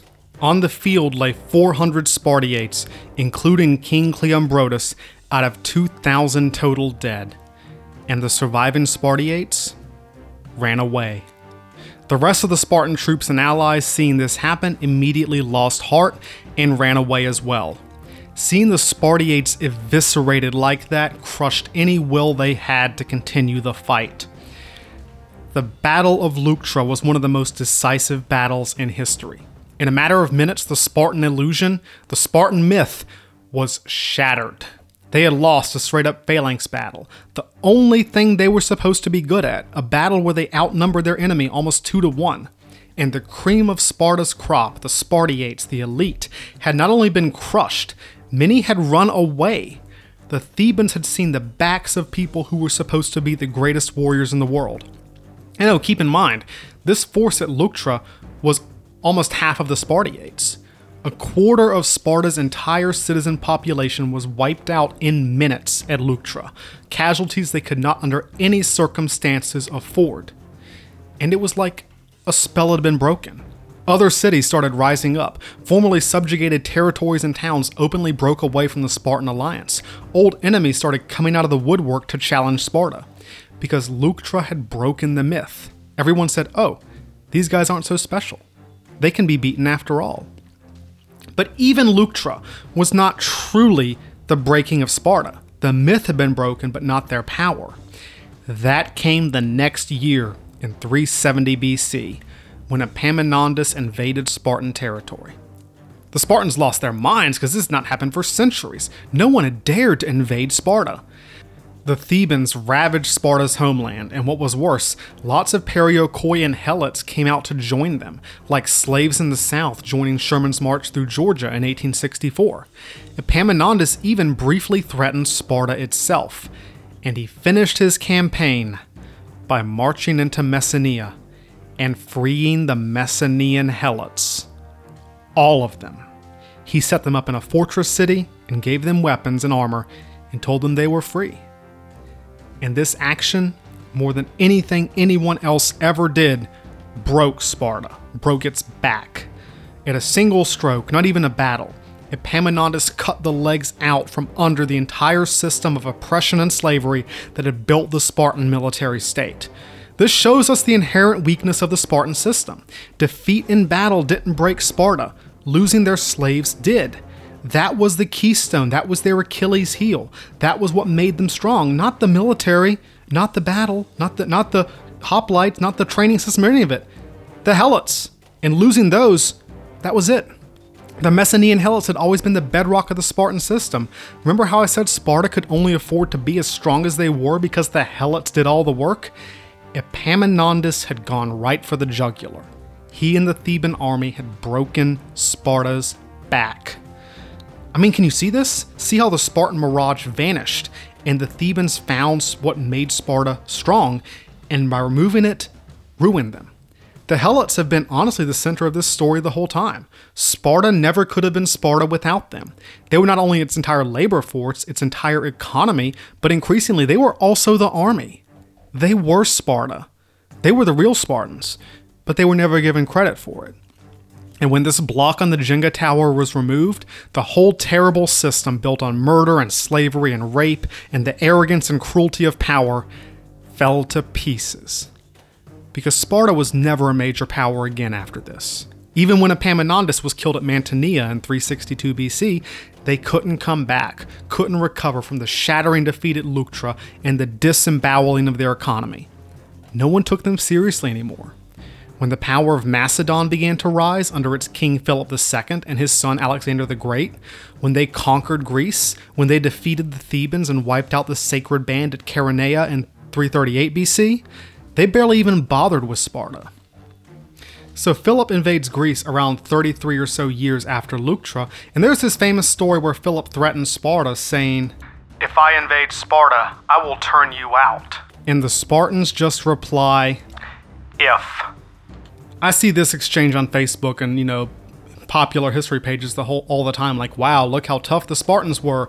This ignored that philip immediately did invade sparta invaded and devastated spartans northern territories and sparta didn't even try to stop him because they knew he would just annihilate them.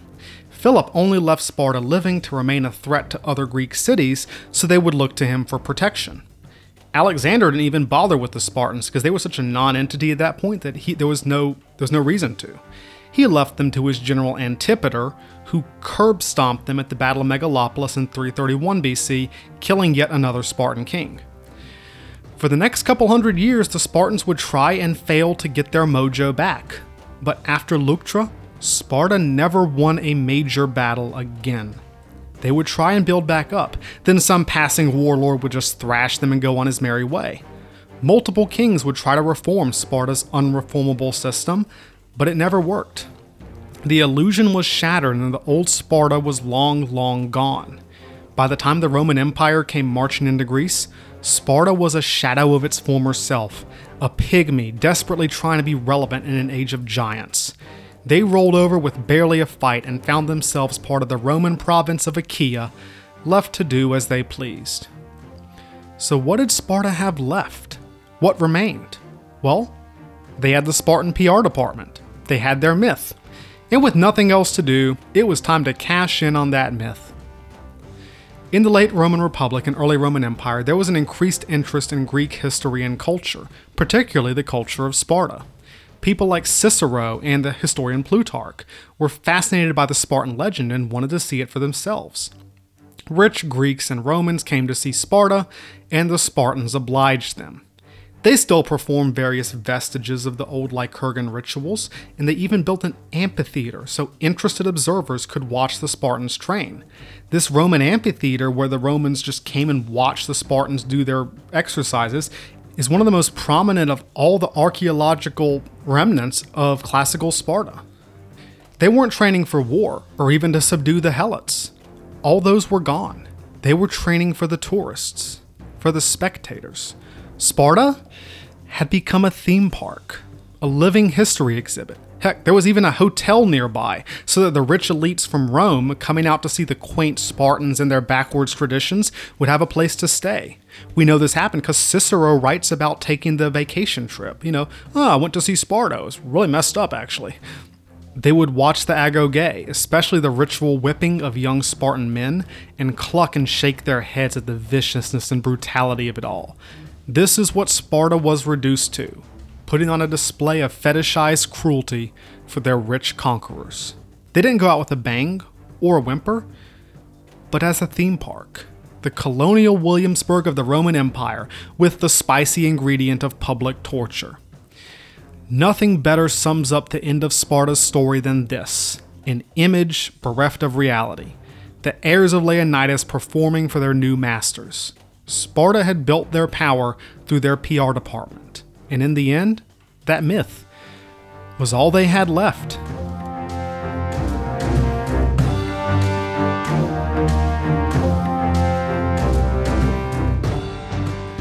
So, what does it all mean, James? What's the point? Why should I care? Well, guys, it was a long episode today, but I think I crammed most of Sparta's military history into one package for you guys. Maybe this one took you a couple days to get through, but hopefully you enjoyed it. It should be blindingly obvious to you by now that I am not on board the Spartan hype train. I take a very dim view of Sparta's military reputation and its place in American public life. Because to be honest, guys, the closest analog I can think of to the Spartan regime, the closest modern equivalent is, well, Nazi Germany. I don't make that comparison lightly at all. I really hate people comparing everything to the Nazis, but there's a lot of resemblance. The Nazi vision of the future bears a strong resemblance to the actuality of Spartan society. Hitler praised the Spartan system, its eugenics, its militarism, its obsession with violence and cruelty, and how it had subjected entire races of subhumans, quote unquote, into slavery. Because, hey, let's review. Spartan society, far from being a model Greek community that produced model citizens and great soldiers, was a horrible system, even by the standards of the day, full of cruelty, torture, rape, murder, and oppression. Even other people of the time thought it was messed up. And as we have seen, all this brutality, all this misery, all this nastiness and inhumanity resulted in a slightly better than average phalanx. And even that wasn't enough to keep the Spartans from being smashed like a beer can at Leuctra. So far from being a tough training system that may have gone a little too far but still produced the ancient world's best warriors, the Spartan military regime was an authoritarian hell state that didn't even maintain military effectiveness, the only thing it was built for. It's hard to imagine that this horrible society would have been worth it, even if it did produce super soldiers, and it didn't. And the biggest weakness of the Spartan military system was that it could not adapt. It could not improve. It could not evolve with the times to accommodate changes in warfare or to replenish Sparta's declining citizen population. The Lycurgan constitution was completely inflexible, and this created a military that was completely inflexible. I'm not saying the Spartans never innovated, never ever. They tried, but they always snapped back to the old ways. The system always held them back because any major innovation in warfare would necessarily involve changing Sparta's social structure. When you wed your military system too close to your social system, it constrains your ability to adapt and improve. The army was the society, and vice versa. But when their society relied on such a rigid interpretation of laws and traditions, as well as that enormous fear of a slave uprising, any tiny quiver in that system was fiercely resisted, and it cost them. Military history is not separate from social history or economic history, which is why I spent the entire first part of this episode talking about the Spartan society and economy. Every military is a reflection of the society that produces it. The Spartan military reflected the Spartan society, and it failed for the same reasons its society failed. When people in the modern day praise the Spartan values and the Spartan way, talk about Spartan challenges and Spartan discipline and Spartan creeds, I think they're speaking from a place of ignorance because you cannot separate all the macho Spartan stuff from the appalling, ghastly society that produced it and eventually destroyed it. But the fact is that people still do name everything after the Spartans, still use Spartan symbols and Spartan sayings, and talk about the Spartans as the world's greatest warriors. And it all comes down to Thermopylae.